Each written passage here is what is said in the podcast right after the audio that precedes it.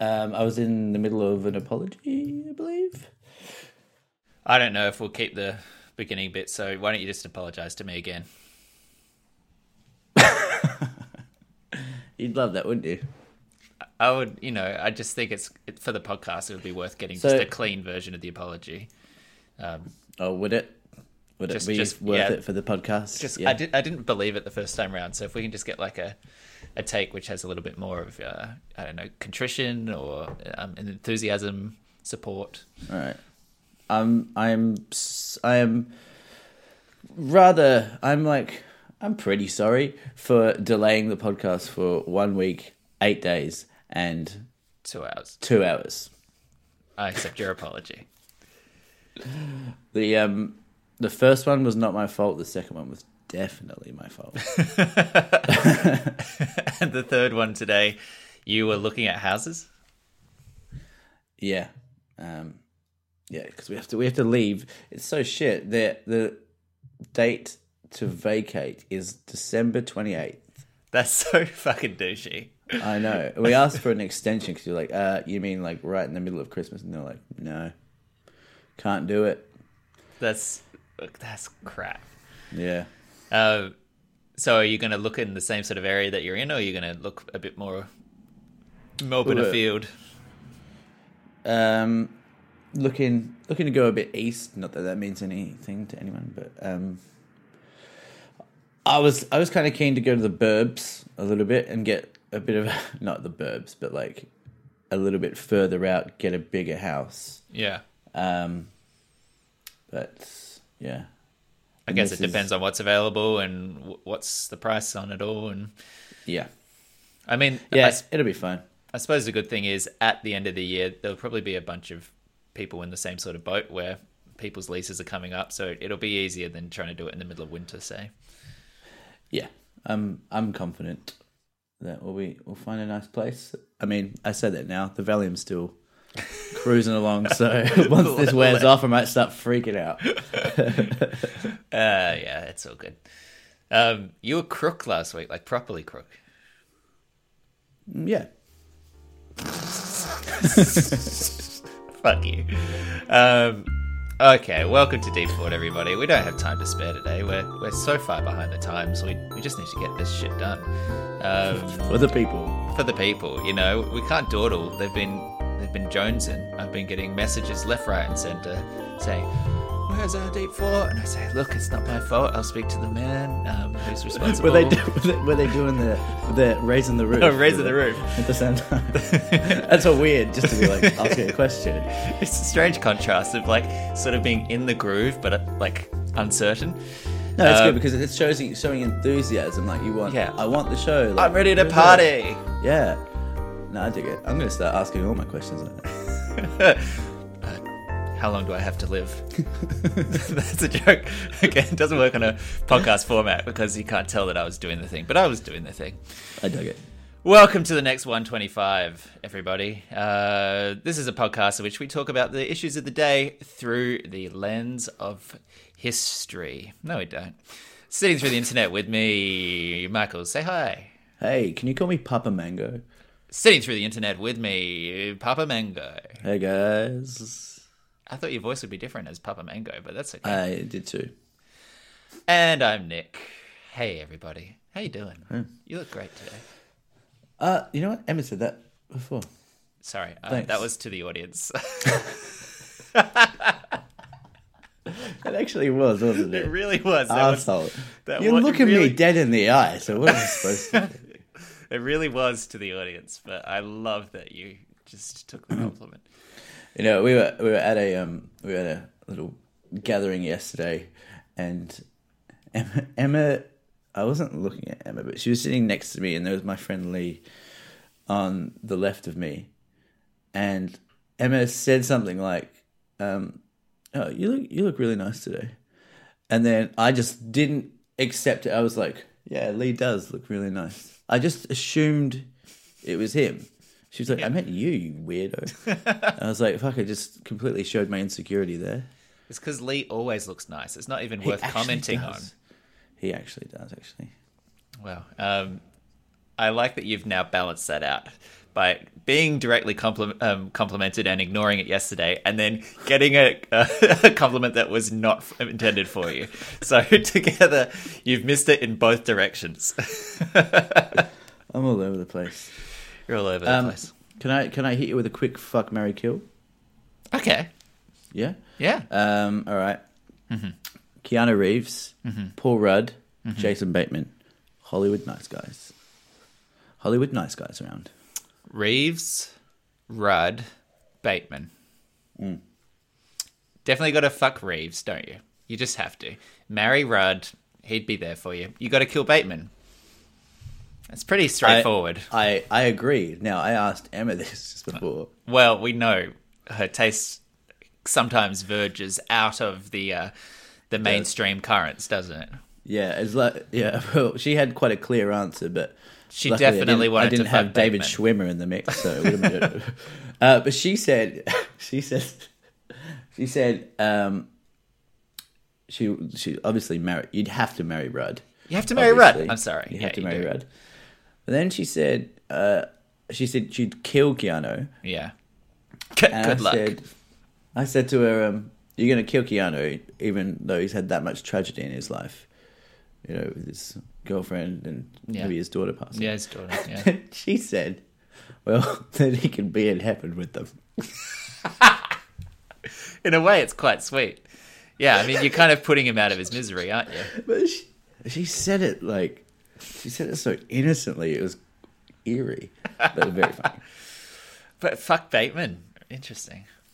Yeah. She's got a thing for Bateman. I remember that, yeah. Yeah. Um, oh, fun game, fun start. Um, since we're not really on topics yet, um, did you see that there's a um, a direct flight? Let me bring this up. Uh, yeah.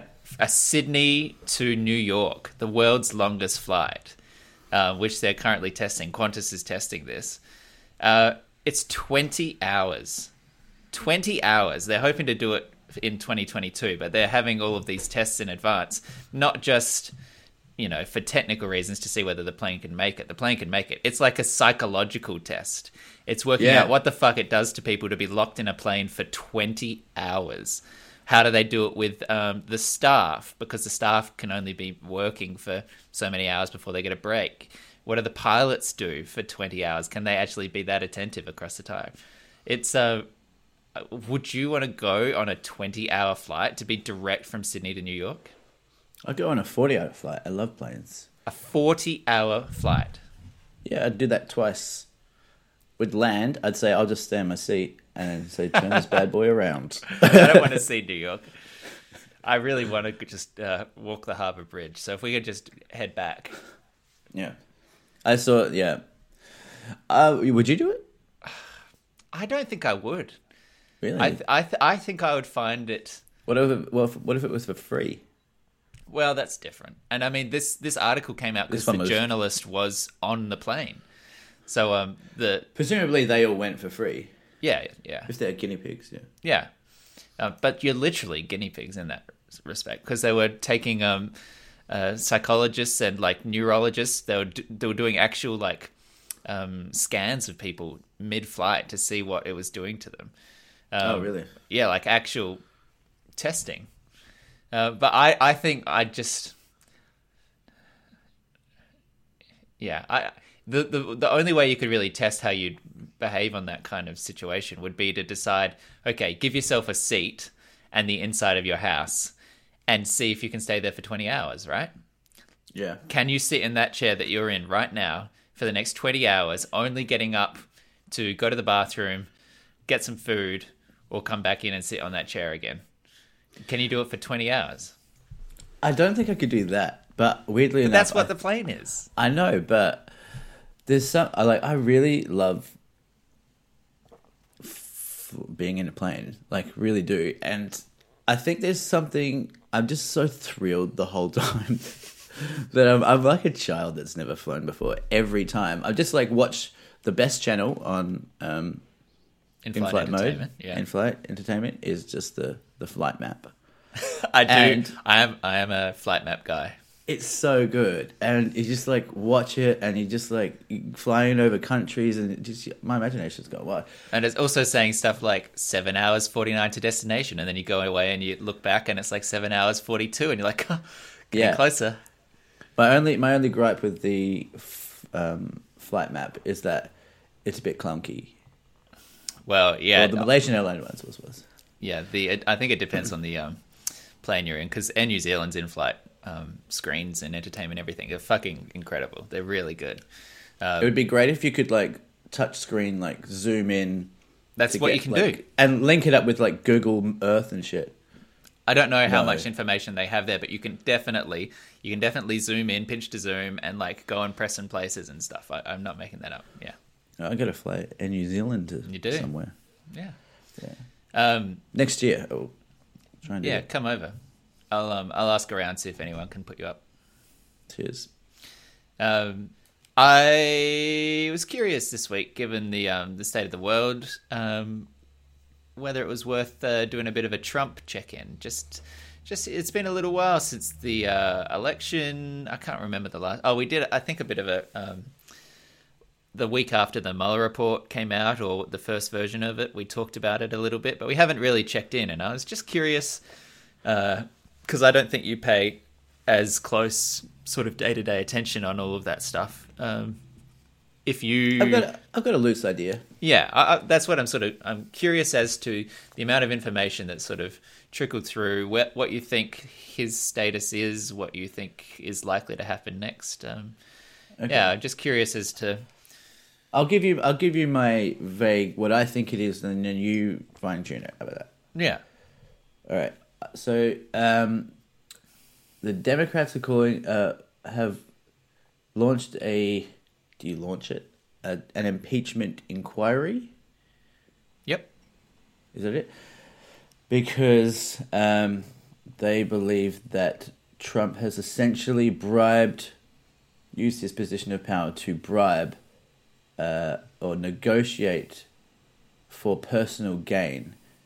Uh, now, so my understanding of it is that um, that presidents do negotiate and with uh, withhold things from other nations, especially if they're a superpower helping out a, a smaller ally like Ukraine.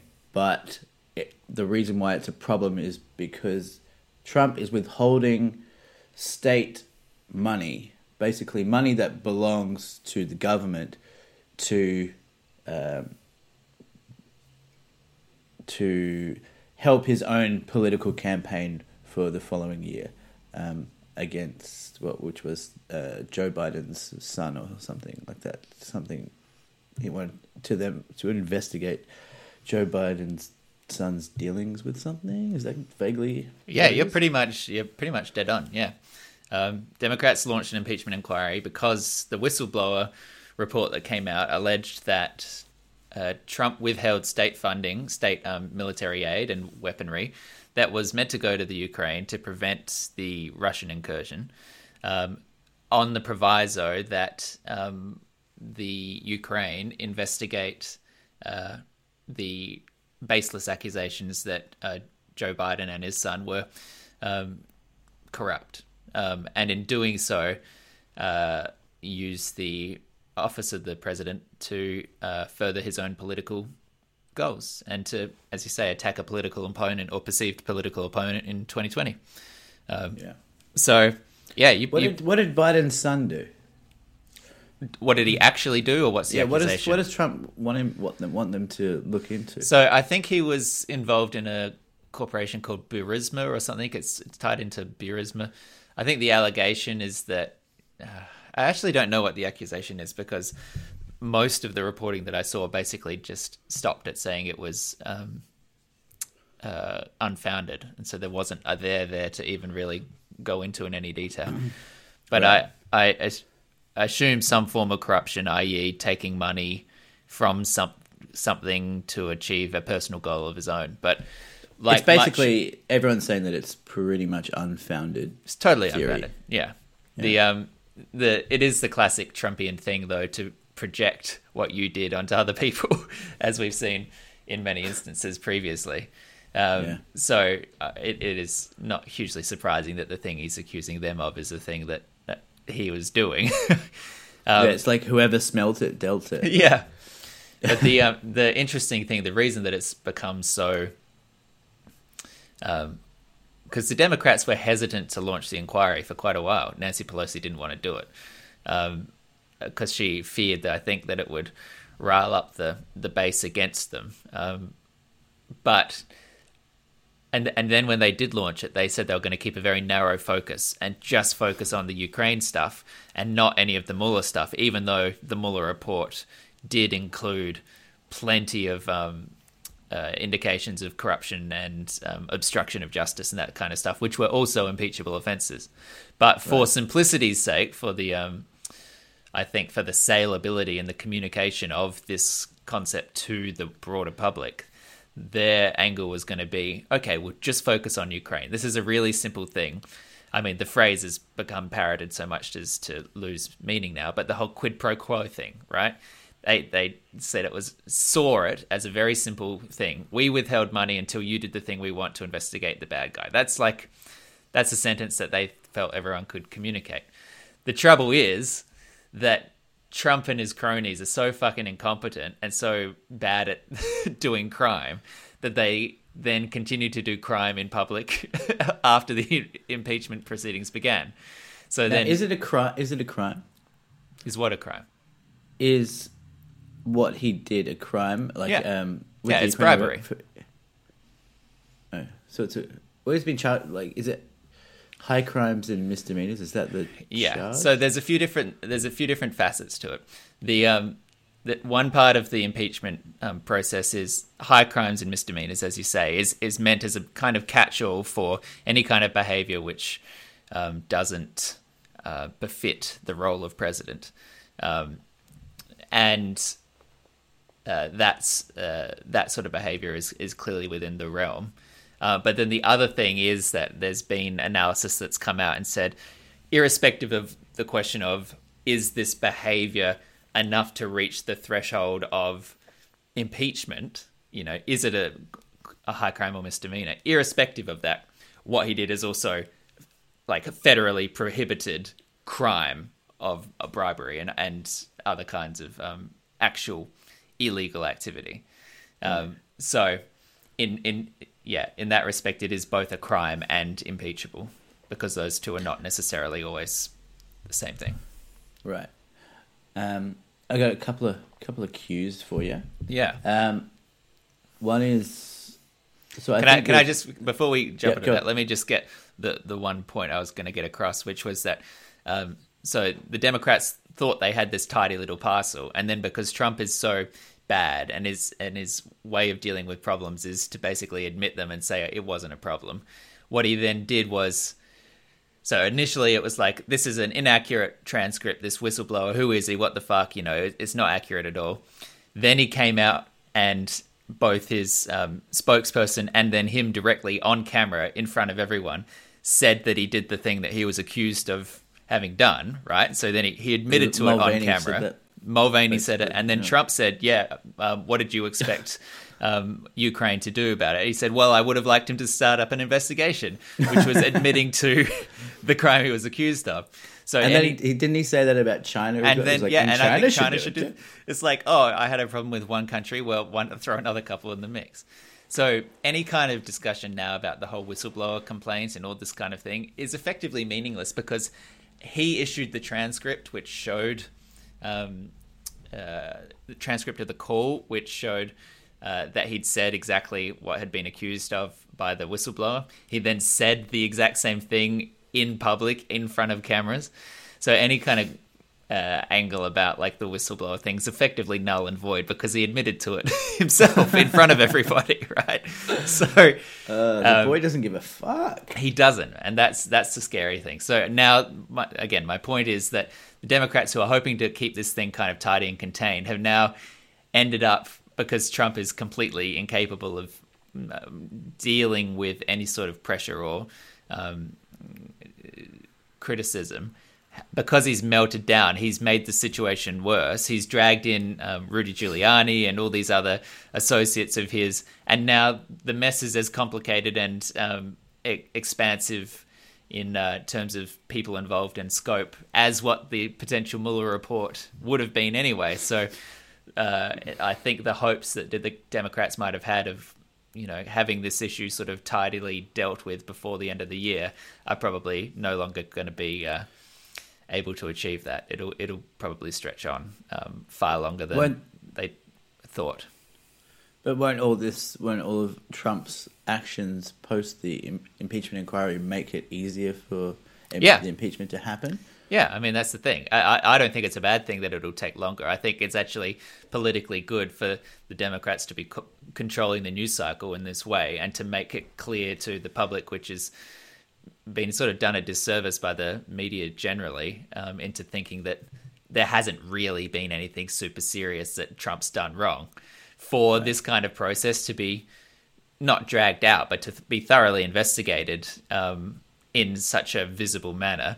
I think is is actually uh, uh, useful for them politically as well. Yeah. Um, Sorry. Now, what were your questions? I was gonna I was gonna ask. So there's been, I think, two presidents before that have been impeached: Nixon yeah. and Clinton. Yeah. Um, but they, they they that wasn't what got them out of office. So what does impeachment even mean? So uh, there's two phases to impeachment. Um, the House. The House of Representatives impeaches um, the president. So they go through the investigative process. They, you know, fact find, they find the information, they uh, assemble all this evidence, and then uh, conclude, yes, we're impeaching the president. Then it goes up to the Senate. And the Senate's job is to actually litigate the matter. So they basically put the president on trial. And then at that point, um, if found uh, that they've, if the Senate finds that they've committed the, um, the thing they're accused of, then the president can be removed from office. The thing is that that requires both houses of uh, Congress to act uh, apolitically in a way. They need to they need to be nonpartisan in order to, if they were to actually do a fair and reasonable job of of holding the president to account. The reality is that because the Republicans hold the Senate, even if the Democratic uh, majority in the House um, impeaches him, when it gets passed up to the Senate, it, it, they won't remove him because they they see no political benefit to doing so. Um, so that is the theoretical process in which they could be removed. It's not the practical way that this is going to end. Ultimately, so what's, what's the point of doing it? Because it's the right thing to do, because it shines visibility on the crimes, because it becomes politically untenable for some Republican um, senators to uh, defend the crimes. You know, it opens them, all of the people who stand up on that stage and say, I don't believe he did anything wrong. It then makes puts a target on their back for um, other Republicans in their district who would run against them in the next election, or Democratic um, enemies in, in the same vibe. So it effectively forces everyone to, to take the stand, to actually ma- not just block the investigation, not just dodge the topic, but to actively say, yes, I believe that this was fine, when effectively their legacy is now on the line and potentially their electability going forward. So from a political standpoint, it's worth it for the Democrats because it, it forces the Republican staff to make that call. And it also benefits them, I think, in showing the seriousness of the actions of the president and making the media cover it seriously, um, where they may effectively just um, pretend it's business as usual, which they've done for most of this president in a lot yep. of ways, when it has really been seriously not normal. Right. But if it, they risk if it if the if impeachment doesn't go through, the the Democrats risk risk strengthening Trump in a way, don't they? Because if he's acquitted of it, then it, it's like oh, the in the public's eyes, it's like well, it just yeah. seems like the Democrats are being petty. yeah, that that was part of the calculus and part of the reason I think Pelosi was trying to avoid it. But at the same time, I think, uh, I, I think you know, the House could pass it and the Senate could decline to pursue it, and then it becomes an issue for the Senate, right? Um, I don't think it would even go to that trial stage in the Senate. I think they would just, they wouldn't even table it. Mitch McConnell would would stop it from getting to the floor. Um, so it wouldn't even come to a point necessarily where the president gets acquitted. It'd just be sort of blocked, I think. Right. Um, but then the other um, the other thing is, I don't think that there is. Uh, I think that the the core base of the um, the G O P now that still support Trump despite this, they're not convincible any other way. They're they're effectively, um, it's not a harsh. Uh, it is harsh. I'm sorry, but they're kind of in the cult of Trump, right? There's nothing that he can say or do now that, if they're still on board with him, they're not going anywhere, right? So they're not going to risk those swing votes, if you like. Uh, by having had this process and had it fail, because those people were never going to jump ship regardless of anything. So uh, it was ultimately a sign of, for the swing votes that were legitimately like on the fence, it shows that they were actively trying to pursue the the um, the course of justice and, and do their responsibility to um, hold the president accountable. Hmm. How do you uh, have you noticed anything different in the um, the coverage of Trump? Do you feel like the media is treating this phase as something new? I no, I I stick to I mean basically what I get my U S polit, politics uh, news from is a handful of the same sources. Really, it's. Uh, It's a lot of it is um, Joe Rogan's Instagram, Seth Meyers, yes. um, a closer look, yeah. Seth Meyers um, does a good summary of this stuff. It's just a fun. It gives me a good sense, but I, I I'm kind of wary of the bias there. But I, I'm wary of the, that there might be potential bias there. I'm always looking for bias these days. Um, see, I watch C N N, and I just watch like YouTube segments. That's basically what I hmm. what I listen to. But I don't know. I don't. It's hard to tell if the media are treating treating this more seriously than anything else, because every time there's something else, they they treat it as, as if it's the most serious thing ever. So it's hard to actually gauge whether. Yeah, it's interesting. I think I see a bit of criticism these days about C N N. For that purpose of treating everything with kind of hysteria, but also with this um, uh, false sense of of um, uh, like the duty for balance, which is uh, like, like the false the false duty to balance. It's not.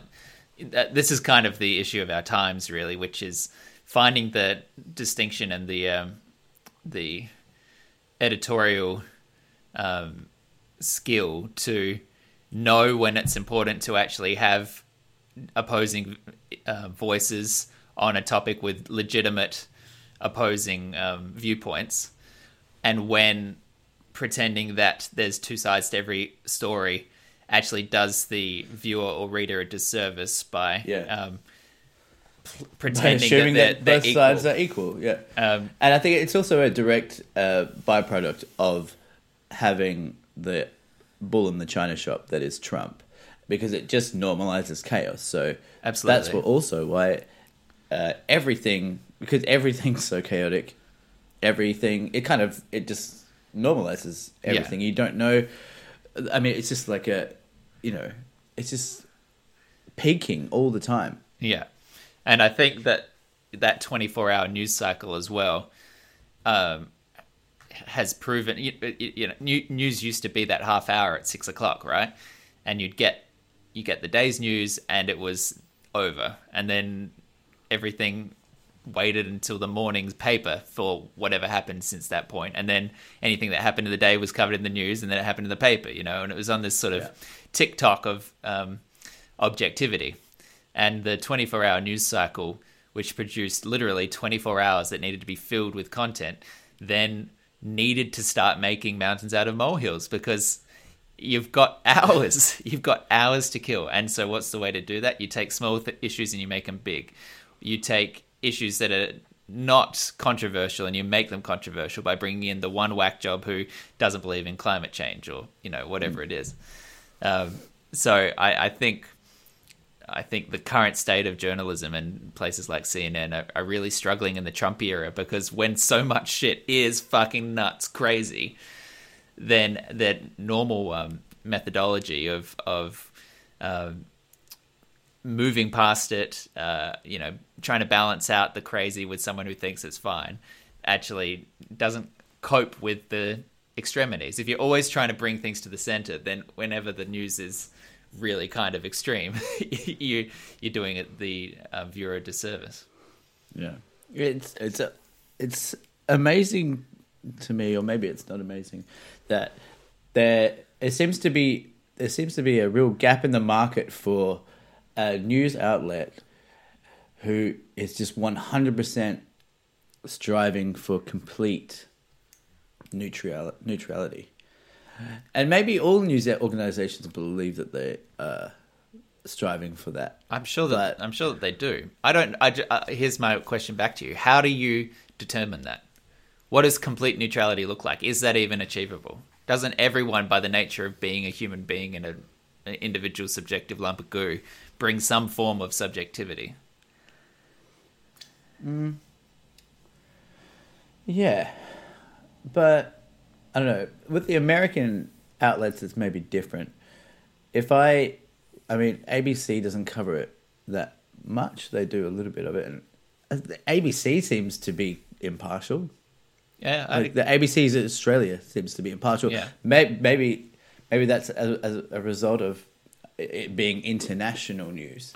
Well, and like, and also I think, uh, and and I take your point. The international topic means that they. Can be objective. They're removed. Um, they're they're removed from it. But the um, I think the fact that they're public funded as well, they don't have commercial inst- interests. Uh, you know, uh, uh, implicitly, News Corp. We we talked about this a few months ago. How I think Rupert Murdoch is one of the most dangerous men on the planet. Um, but because because it's a commercial business, it's got a- advertising interests, and because it's a private, um, like it's it's. owned by the Murdoch family, their inclinations and interests can also shape what comes out of it.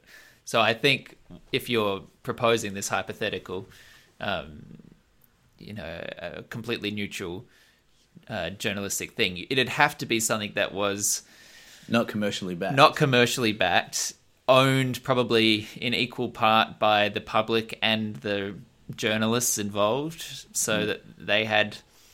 Um, sort of financial independence. It'd probably be quite a hefty kind of subscription. Um, but like, before we cycle away from it, I want to go back to my uh, question, which was, what does an objective um, news outlook look like? How do, is that even possible? I haven't. I haven't. I can't think of one. Um, I'm not asking you for an example. I'm asking you whether even, like, hypothetically this is an achievable goal, or do you just have to accept that every outlet will have some degree of um, angle because it's made up by humans? Yeah. Um, no, I think it's possible. I think it's possible. I just don't think to to get the thing off the ground or to get... Uh, to to become one of the big boys or the big players, you need a shitload of money, and the only way that that's going to come. So I think I think there's I think there's definitely space for it, but for it to be a prominent leading news organization, then maybe not. But I mean, like the Washington Post got backed by Jeff Bezos, right, of Amazon. So they are they're backed by one of the richest companies in the world, yeah, and will have complete financial security forever. Um, right. But, you know, here's, here's my, the, the argument. People will call it a left leaning, um, magazine, right? Or uh, uh, source, um, presumably because they perceive Jeff Bezos, even though he's a fucking billionaire, um, to have, um, he's espoused liberal viewpoints in the past. So even if you have that kind of um, beneficiary to get the publication off the ground, to get it to a point where it could be actually independent, because um, by all accounts, Jeff Bezos leaves it alone. He doesn't do anything with it. He just pays for it, effectively. Really? Um, yeah. He, he just he bought it, and it and it's and it's just there. It's just left alone, um, which I think has made it one of the real success stories of the past sort of decade. But even despite that, um, I think I, the perception will still be in some circles that it has bias attached, even though by any account it would it ought to be what you're saying, an objective, you know, um, independent kind of news source. Yeah, it's just hard to imagine that that um, a guy like Be- Bezos, with a, as much uh, um, as much of a vested interest uh, that he would have in politics because of his financial situation. Yeah, it's tough to imagine that he is completely biased, uh, uh, unbiased, but maybe he is. It's, it doesn't. I don't think it's even whether or not he is personally. I don't. I think he would argue that he is certainly biased. I think it's more he's just he's not involved. Hands off. He's completely hands off. And I, I think the Washington Post. I'm sure. I, I don't know this for a fact, but I'm sure when it was um, first announced that he was going to take the stake in it and uh, and and shore it up, I'm sure that the um, the editorial team on that paper made absolutely fucking certain that he was not going to touch it, that he was not going to have any say over the news coverage, because I I think they would have valued themselves and their work too much to allow that even the slightest whiff of of yeah. being the case. You'd think so. Hmm. And and the other thing is, I I don't think, I really don't think any journalist really start, wants to go into journalism. Everyone, every journalist starts out wanting to be a journalist for the right reasons. Well, I think most of them do. Um, uh, it's just, it's just that they, they end up going where the money is. Um, yeah, in order to be able to do the job, sometimes that means you have to go work at the Adelaide Advertiser, um, yeah. and all of a sudden you are working at a, um, a news body which doesn't share your own interests in, in what you want to report on. Yeah, I'd be very interested to sort of know uh, Eddie Kavanaugh's uh, sort of perspective on everything, because these days he's doing a bit of writing for The Guardian and that sort of stuff, and seems to be, you know, properly getting out there in, in his um, reportage. I'd be curious to see what he thinks the Australian landscape's like. Yeah, Eddie's killing it, man. Um, That's really cool. Yeah, it is really cool. He's um, he's a he's an interesting guy. Yeah, he's he's constantly constantly writing shit and then just pitching it to trying to trying to get it sold. And it's, mm. I really admire his work ethic. Mm. Yeah. Um, so uh, putting aside the idea of what the uh, the idealized objective journalism um, would look like. Um, do you feel like Trump is getting an easy job of it? Do you think he's getting a hard, a hard shake? Um, is is he getting the kind of coverage that his behavior deserves? Yeah, as I said before, it's it is a little bit tough to say because everything's all over the place. But it seems as if um, there's a, a certain level of exasperation from the media for that reason, that they're just like, I mean, it seems it seems like a it seems like this is a big deal. It seems like now he's, I mean, he's crossed the line before, obviously, but now like this seems like a proper um, abuse of power. Yeah, and it it I I think that he's I think he's getting a, a pretty fair shake, although he's pretty good. He's at diffusing or uh, putting up a smoke screen, deflecting when, when yeah. shit goes haywire, and um, the type of supporters, as you said before, that he has are uh, they're now in it. So the risk of him losing the faith of his, or the respect of his fan base, it's pretty small. So yeah, it will be interesting. Like, he seems like, I follow him on Twitter, and he's he's he does seem to have lost the plot, like, more than ever. I love his tweets, but he he it does seem to be like, what did he say today? It's just like, was it about old, the Baghdadi it, stuff? Oh, what is um interesting to say about that? No, it was just like, so no, it was just like no context.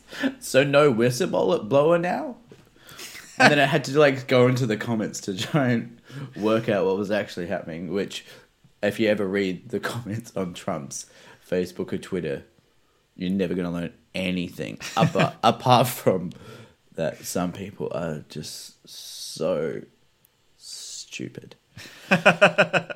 um, Trump, Trump, like the comments on Trump's tweets are so boring in a way. Actually, they just like, it's just like, we love you, Mister President.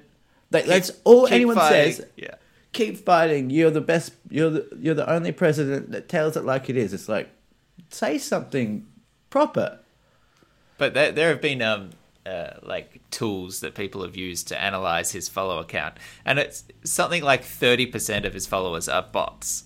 They're all they're oh, like really? yeah thirty percent or more of them are like active um, botnets just posting kind of generic bullshit, right? So half that shit is probably not even humans. It's just it's literally white noise.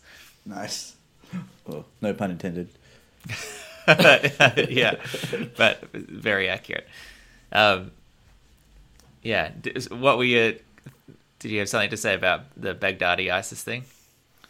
Oh, just what were you gonna? What did he say about that? Did oh, he comment? I, I was just trying. I, yeah, he put. Didn't he, Baghdadi? Baghdadi blew himself up, right? Yeah. He got into a. Uh, what I heard is he got into a dead end tunnel, and yeah. then blew himself up with yeah. his kids. Yeah, that's fucked up. Cool, man. Um. Good I... dadding. Way to be a good dad. So horrible. Um, I think I think the the first the crazy thing first was um Donald uh like pre-teased it, which is crazy. It's so like insane. So he I just love that you just called him Donald, by the way. Uh, we we're good, good friends. His uh his first his first hint of it. We just tweeted, something very big has just happened. And that was it. What's happened, Danny? Just, like, what is it? It's insanity. Like, this is the president of the United States just clearly being like, oh, the, the news conference isn't for like three hours, but oh, I just I gotta I gotta get something out there. And all yeah. the advisors are like, Donald, you can't say anything yet. We're still in the area. We've got to get our troops out. And he's like, oh, but I really want to say something. He does. And so then they just let him tweet something very big has just happened. Um, so yeah, just that having remembered that, I was prompting you whether or not the thing that you were talking about having seen on his Twitter was the Baghdadi related stuff. But um, yeah, nah. I'll uh, I'll check those out later. Actually, I just had a, I just had a thought.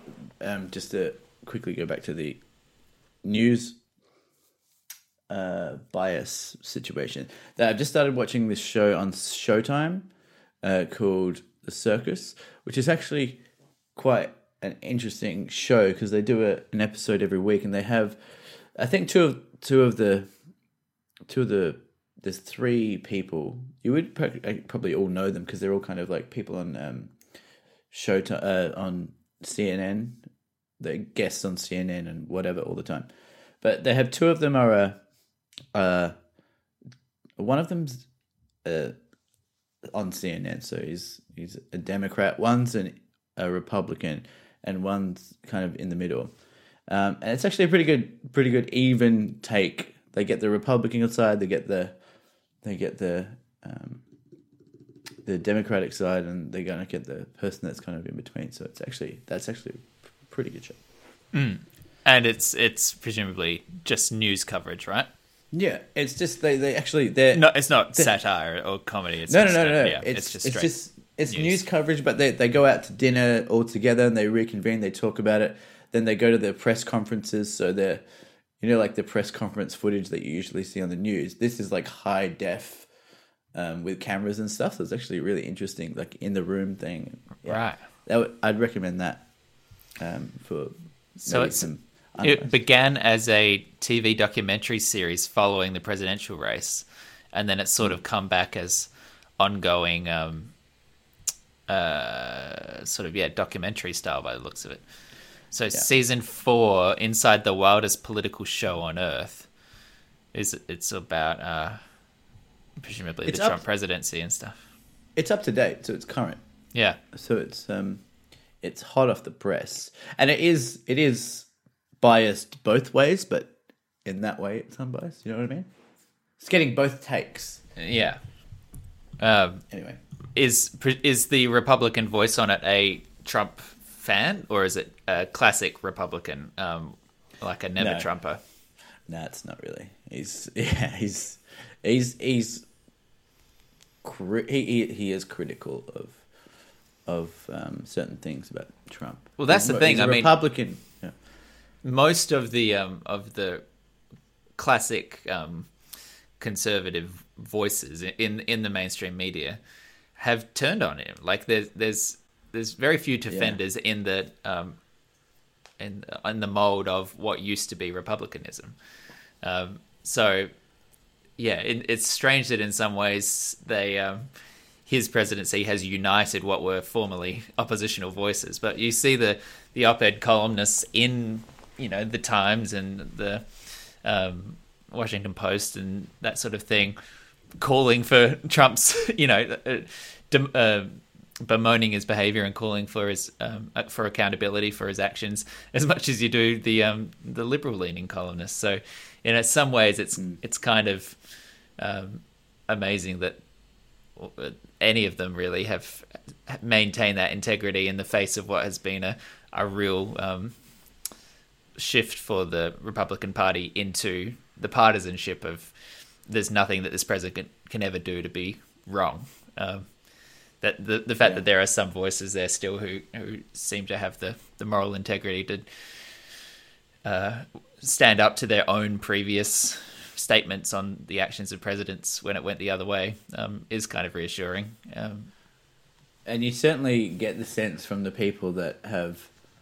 Um, First of all, like run against him, like Paul Ryan, yeah, uh, Mitt Romney. Th- these guys that have at that. Well, Mitt, Rom- Mitt Romney's been quite critical of him. Paul Ryan. I mean, the guys that have stayed with him after criticizing just come off as like the most spineless twats, ever, yeah, don't they? They yeah. just they look like so fucking weak. Yeah, like you, Lindsey Graham. Like, I can was... see you sold out, you piece of shit. Yeah, um, have some balls. Because in the in the run up to the. Um, In the twenty sixteen, uh, twenty fifteen, twenty sixteen run-up, um, all of these people were running for the role of Republican nominee. And so they all stood on those debate stages and said, you know, Donald Trump is a loony. He's completely crazy. He's, you know, got no idea what he's talking about and he shouldn't be president. He's unfit for office. And then yeah. when he gets into power, they're like, yeah, the president does what he does. And, you know, that's okay. Um, so yeah. obvious. yeah. Um, anyway, that was interesting to sort of check in and see where you're sitting with it all. I imagine there will be um, probably some more huge uh, events in this presidency still to come before the election. So uh, we can Hopefully. check back in the uh, as things heat up further. Yeah. It's kind of... Um, it's starting to feel slightly more likely that even if he... Uh, lost at the election, I don't know whether he'd necessarily like hand it over. I, I think I think it's genuinely plausible that he would um, insist that it was all wrong and uh, that mm. it was rigged against him and and not hand over the keys.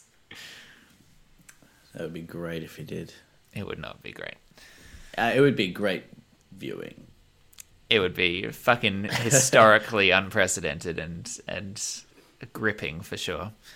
Uh, in my in my in my head, it's just like them literally carrying him out. Like got you got two guys for his legs, two guys for his arms, just dragging him along the floor, just sagged just in the middle. Yeah, I was looking at footage of him, interviews with him from when he was younger, when he was like a thirty-five-year-old mogul. There's a great interview with him and David Letterman. Yeah. Oh, man. Letterman Letterman just fucking hates him. Ripped into him. Calls him a goon. Hilarious. To his face. That's good. Um, and, but in some respects, he seems, as a younger man, he seemed actually... He seemed more mature than he is now. He seemed, he seemed more a bit more reserved, a bit more um, shy. Not so. He didn't have the. He's some somewhere between his his forties and his what is he now seventy. He's yeah. just. His I think there's head a, has just gone. I think there's probably a few reasons for that. I think when his dad was alive, like he and his dad did not have a good relationship. He was constantly seeking his dad's approval. And I think when his dad was alive, he was probably living in the shadow of this actually successful real estate mogul. Um, mm. So I think in that early part of his life, where it's clear that he's just massively insecure, right? Um, I think when his dad was around, he was he was probably very different. And then he uh, sort of took over control of that stuff, took his dad's Um, empire away from him and, and sort of inflated his sense of ego a bit. Um, but I think it's... Thank you for bringing it up. It, what do you think about his mental state? Because when you compare mm. even three years ago, like his campaign speeches to some of the way he speaks and the sentences he comes out with these days, I, it, like, I think there's a real visible degradation. I think he's genuinely different now to even two or three years ago. I think he's he's obviously a unique case. So I think there's a part of it that he... I mean, if you reach that level of wealth and fame... I mean, he he, had, he was pretty famous. He was, he was a household name before known, he was president. Yeah. Um, it's a little bit of... I think once you get that famous and wealthy, you're, you got a little bit of that Michael Jackson syndrome where you're just so sheltered that you are a bit, you get a bit weird. You can't be not weird. It's too hard. You can't be yeah. grounded. There's nothing that's been grounding him for ages. Yeah. And we haven't had a politician really ever that's been a celebrity and then... Oh, fuck, it's Ronald so Reagan. Weird. No, Ronald Reagan. But was he like a household name? Yeah, I think he was, so. He was a movie star. Right. Okay. Um, it was, a, it was a different era. Then. It was a different sure. era, but yeah, yeah, and maybe yes, the so, social media has um, a big amplified that, that stuff. Yeah, but yeah, I, I, I think he's he's just so in a bubble, and it, uh, by all accounts, the you know, the people that are leaking in the White House and stuff are saying um, are saying that he's you know, off the rails and that they're they're hiding, they're actively hiding bad information from him. I, he actually he. He tweeted the other day that they he is unsubscribing from Washington Post in the White House. He's ordered that the Washington Post they I mean the White it's funny that the Washington that the White House is actually subscribing to the Washington Post, but of course they would. Yeah. Um, but yeah, but it, that that his aides and the people around him are actually sheltering him. I mean that's what they fucking did with Michael Jackson. Yeah. It, just tell them the good shit. Um, so I think it's really hard to stay sane. And just because he's in a... But there's a difference between it, being connected to the world and being stable, right? Like emotionally stable. Or do you think that they... Do you think that, that the shelteredness worsens your emotional stability? Definitely. Completely? Like, is that the entire reason for it? Well, I, I can't think of a case where... Well... Can you come think of a case where someone's been that famous and wealthy? Oh, no, I, I'm not. I was meaning more like, is there actually like neurological degradation, like medical oh, right. medical causes beyond just the uh, the sheltered side of it? Um, well, I, I, mean, I don't disagree that that he's a weird guy. Like he was always going to be weird, and his kids are fucking weird. And I think the kids are the good example of what you're weird. saying. She's crazy. Is she? she I think she. I think she's just. They're all like little she baby so sociopaths. Yeah. um, but like, I think that's a, that's the total example of what you're just talking about—the sheltered life, right? None of those kids have any yeah. real sense of what the fucking world is at all, and they they by all accounts seem healthy, right? Like they're they're physically functioning human beings, but their their life experience is completely out of track with what anyone else in the world has ever encouraged, like experienced, right? Yeah, I know he's. I know he's. Um, yeah, okay. Yeah, I know he's. He's with his with his things like the United States. Um, you know, he said that. Yeah. um, I've seen like people suggesting that maybe, or maybe I think even you suggested that it might be. I think we talked about it previously. Thing. Yeah. I don't know. It feels weird. It feels like I don't know. But look, if we want to speculate about that, because what if it was? What if it came true that he did have a stroke? Or he was like having. Well, I, I mean, then that's really fucking dangerous, isn't it? There's like, there's parts of the com- um, Constitution which are specifically there so that you can remove someone who's been injured in office or uh, can't can't run the office, because if you are the leader of the free country and you don't have your faculties, then that's not in the best interests of that country to have that person in charge. Mm. Well, he, yeah, well, it's it's definitely not drunk. Yeah, he's he definitely not he doesn't drunk. Drink, no, which is arguably the weirdest thing about him. Um, I think that that's well, got a lot of competition. Definitely the most suspicious. the um, this the other day he was coming out with the um, impeachment. He was calling the impeachment thing a hoax, um, in the sense of it's not in the Constitution. Like, where where's this come from? It's like literally in the founding document of the land. Um, um Yes, uh, I forget what we were talking about or how we got there, but um, yeah, we'll see where this... Oh, that was one other thing I wanted to say. So you, you haven't been reading um, super closely in terms of... Um, you've been reading, reading really about the impeachment stuff. You've been watching the coverage of a, a few various um, sources. Um, uh, there's a, a newsletter that I subscribe to called impeachment dot f y i, and I believe that's the website, impeachment dot f y i. Um And it's a it's a really digestible little, like, short um, email that comes Monday to Friday and basically just summarizes the day's news from other news sources. So it says, New York Times reports this thing in the development of the impeachment inquiry. And the C N N reported this and, uh, you know, this, that, and the other. And just in really simple human-readable language updates you on where things are sitting. And I found that really... a nice digestible, um, like I said, it's not like reading an essay, it's human readable little take on the news to keep on top of this stuff. So if anyone out there is thinking, how do I, like, I don't want to invest hours in it, but I want to spend like four minutes just keeping an eye on things, impeachment dot f y i, um, I would recommend it to people. It's exactly what I'm looking for. Mm, it's really quite four pleasant. Minute rundown. Having said that, I'm just double checking that that's the U R L, but I'm pretty sure it is. Dot F Y I. Yeah, impeachment dot f y i. Yeah. Dot for your information. Yeah. How can that? How, how can that be a a dot? Can you just choose whatever? They've they've really widened. Ever? You've really they've really changed what the uh, um, internet uh, locators can be. The uh, you can get dot pizza. You can get dot. Uh, let me find dot the, pizza. You can get you can, you can find sites that are dot pizza. Should we get a website, Nick? Dickfort dot pizza. Oh, thank you for reminding me that. um, okay, that's a good segue. Very well done. You didn't realize this. Um, I'm killing it today. You dude. you set me up perfectly there. Um, so, as we all remember from my uh, uh, from our last episode, my most successful uh, Dragon's Den pitch, which everyone loved, um, and no one pointed out Did already they? Existed. Everyone loved it. Um, was Priceberg. Everyone was like, this is the this is the site that we need. There's no other yeah. way that we could get this information.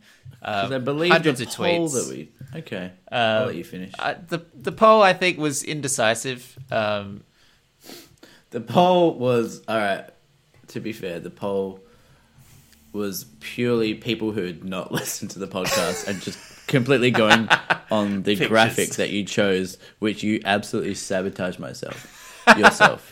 I did sabotage myself. I didn't sell it. Because mine looked dope. Like, I actually went on eBay and bought whatever that was. the um, snake oil. the mumba juice. Um, mumba juice, yeah. Um, so the uh, uh, with everyone's support and the um, obvious enthusiasm out there, um, I decided, well, you know, we talked about Priceberg a lot. I need to get on there and like register this domain. as we discovered when we were recording, price bird dot com seemed to be uh, available. So I thought, you know, the due diligence here would be to, to jump in and grab that. Um, as it happens, someone did have price berg dot com. Yeah. So, yeah, bit of a shame there that that's just sitting there unused. But what What about price berg dot f y i? But what no one had was price berg dot club. So nice. If you want to join the Priceberg Club, you can go to price berg dot club. Did you buy it? I bought it. Uh, oh, what, what's on there right now? If you want to uh, jump onto price berg dot club and see what uh, is sitting there, you'll discover that there is nothing there. It is just it's just a domain that I've registered. So forbidden. Forbidden. Yeah, you can't get onto it because there's no actual website there. But I do have the domain, so everyone watch this space. price berg dot club. It's coming soon or sometime. Um. Does it does it have to be the thing that you pitched, or can it can it be something else? Why? What did you want to pitch? I don't know. Like maybe maybe you and I could start a completely neutral news organization, dude. price mumber dot f y i. Uh, did you want to know some of the new top level domains that you can get? Um. Yes. Um. Dot actor. Dot okay. attorney, dot beer, dot bargains, dot bingo, dot builders, dot casino, dot cash, dot coach, dot cool. Ooh, we should get something oh, dot cool. Something yeah. dot cool. Um, oh gosh, there's hundreds of them. Dot dental, dot dog. uh, dot dental, it'd be good. It'd be cool to have like a... Just like a chiropractor yeah. business. Doc Guru, we could start up like an advice um, thing. Doc, Doc Guru is nice. Yeah. You can get a dot X Y Z, okay. dot yoga, uh, dot taxi. Uh, yeah, there's there's hundreds of them out there. So they've really opened up the uh, the possibility. Oh, dot men. Ooh, hello. hello. Um, dot ninja. There's so nice. many there's so many possibilities out there, so you could be uh, really quite uh, ambitious now in in what your uh, U R L is going to be, um, which is exciting. Uh if you've enjoyed this kind of thing, then uh no you know what I do that too much. I'm a little bit sick of that outro. Um okay, well, that's it, everybody. So oh uh I hope that you've enjoyed this, and if you did, Great. Oh, no. Uh, if if you want to tell someone else where to go and listen, you can tell them to go to deep fort dot podbean dot com. And if you need to uh, contact us in a medical emergency, send an email to deep fort at gmail dot com. And if you want to get notified when an episode's gone up, twitter dot com slash deep fort. If you want to get pictures and drink recommendations, go to facebook dot com forward slash deep fort. And if you're just uh, saying goodbye to iTunes, the now defunct iTunes, one last time, um, so just hop onto the podcast section and rate us five stars. If you've already upgraded to macOS Catalina ten point fifteen and you're using the podcast app on the new operating system, then you can do it there as well. Um, that's just a little bit of tech fun for you. tech fun dot club. What did you What did you just say? It made sense to no three people.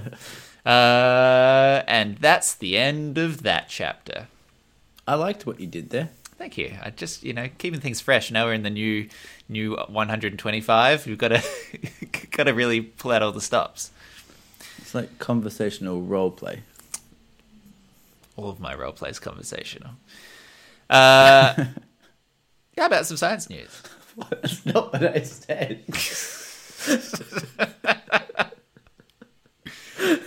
But I like it. Play the jingle. It's that time. Time for science news.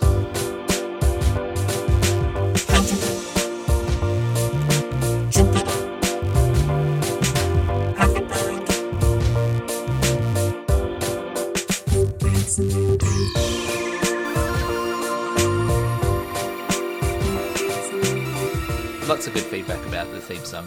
by the way. Everyone's really now happy and on board with it, so that's great. Um, glad me, that we've all... Give me actual quotes. Give me actual quotes. Yeah, absolutely. Um, one of my friends... Um, Real ones.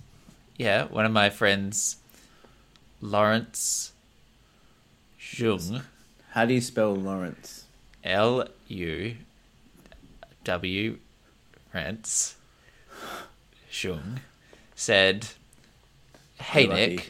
Hey, Nick. That was the... Hey, hey. He said it three times, and I was like, I'm wow. paying attention.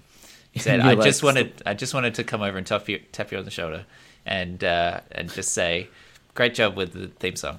Everyone I've spoken to, this is what Lawrence Chung said to me.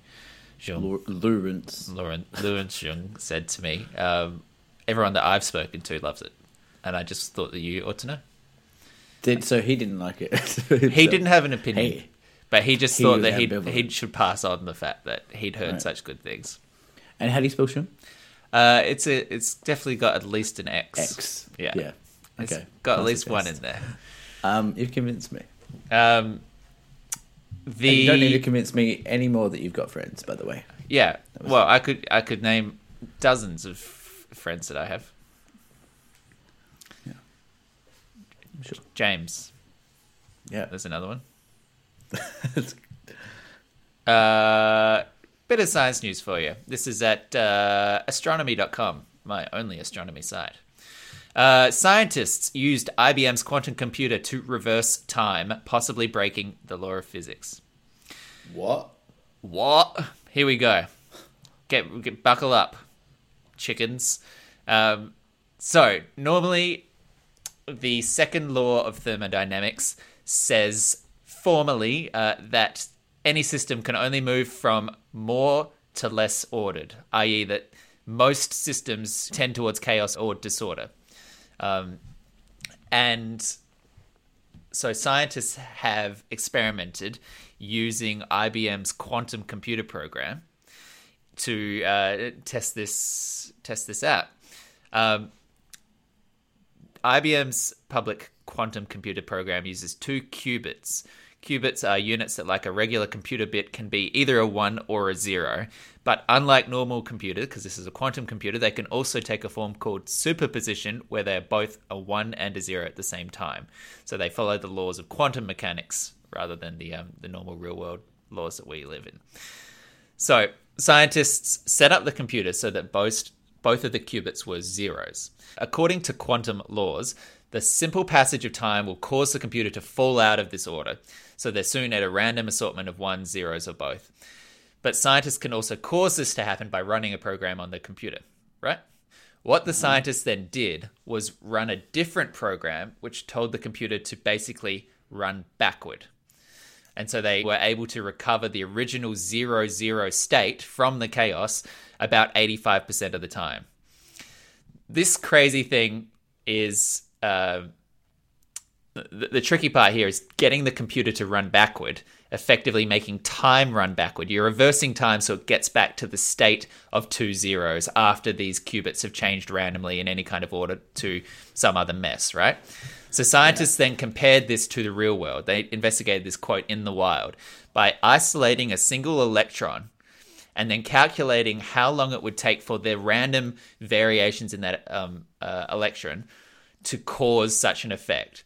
And they found that if they studied ten billion electrons every second, it would take the lifetime of the universe for such a phenom- phenomenon to happen just one time in order to properly unwind, right? So that's why you can never drop a handful of glass shards and see them leap together to make an unbroken mirror, right? But a dropped mirror will always splinter into many pieces. The system always tends towards disorder.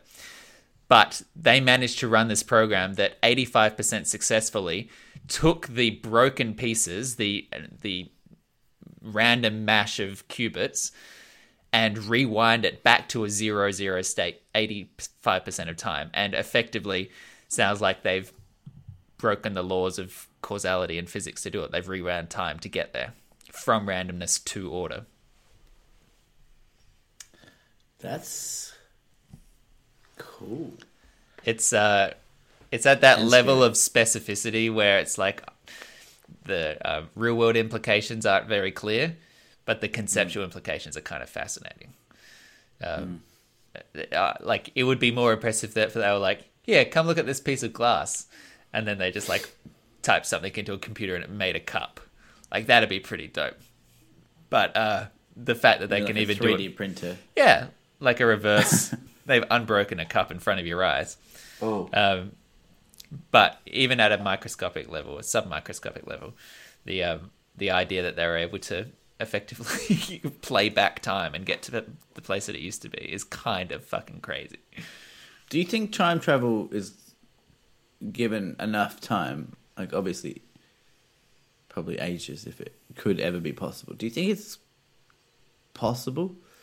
I haven't looked at what the latest science says. I have a mental picture that there's nothing fundamentally in the state of the universe or the physics of it as we know it that prevents it. Does that seem vaguely true to you? Mm, uh, there's something I, I can't, I can't, I can't. Maybe we we do an episode about time travel a little bit more, because um, we haven't really yeah. done any time travel talk either. That'd be in, fun, either in fantasy or in science. Um, I had a sense that that at least growing up, there was nothing that was known to prevent it from happening. But um, that might not be the state of state of things these days. I, um, coincidentally, my friend James was uh, James Packer. You know him. Um, he was in town yesterday, and I asked him uh, if you could travel to any point in the future or the past, where would you go to? And he thought about it for about twenty seconds and then said, two thousand nine. Which I cracked up. And then obviously my next question was, what happened in two thousand nine?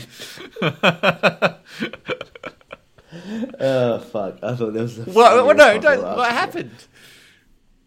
Why did he want to go uh, so to a time that he lived through? I can't even remember what, I, what he said. I was just laughing so hard. um, I think it was vaguely like he was. It was quite a sweet answer. He was just like he felt, you know, free. It was at university or something. Yeah, the future was in front of you, and everything still was possibilities. And yeah, it was both.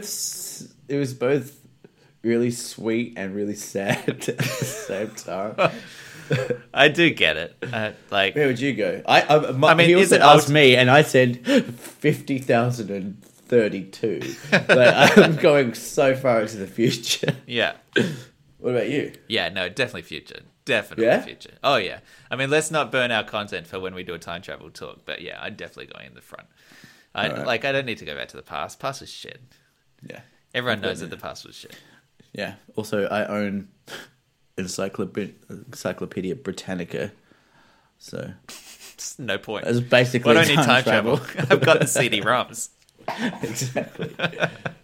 Yeah, um, that's you can use that or not. It's not particularly exciting, is it?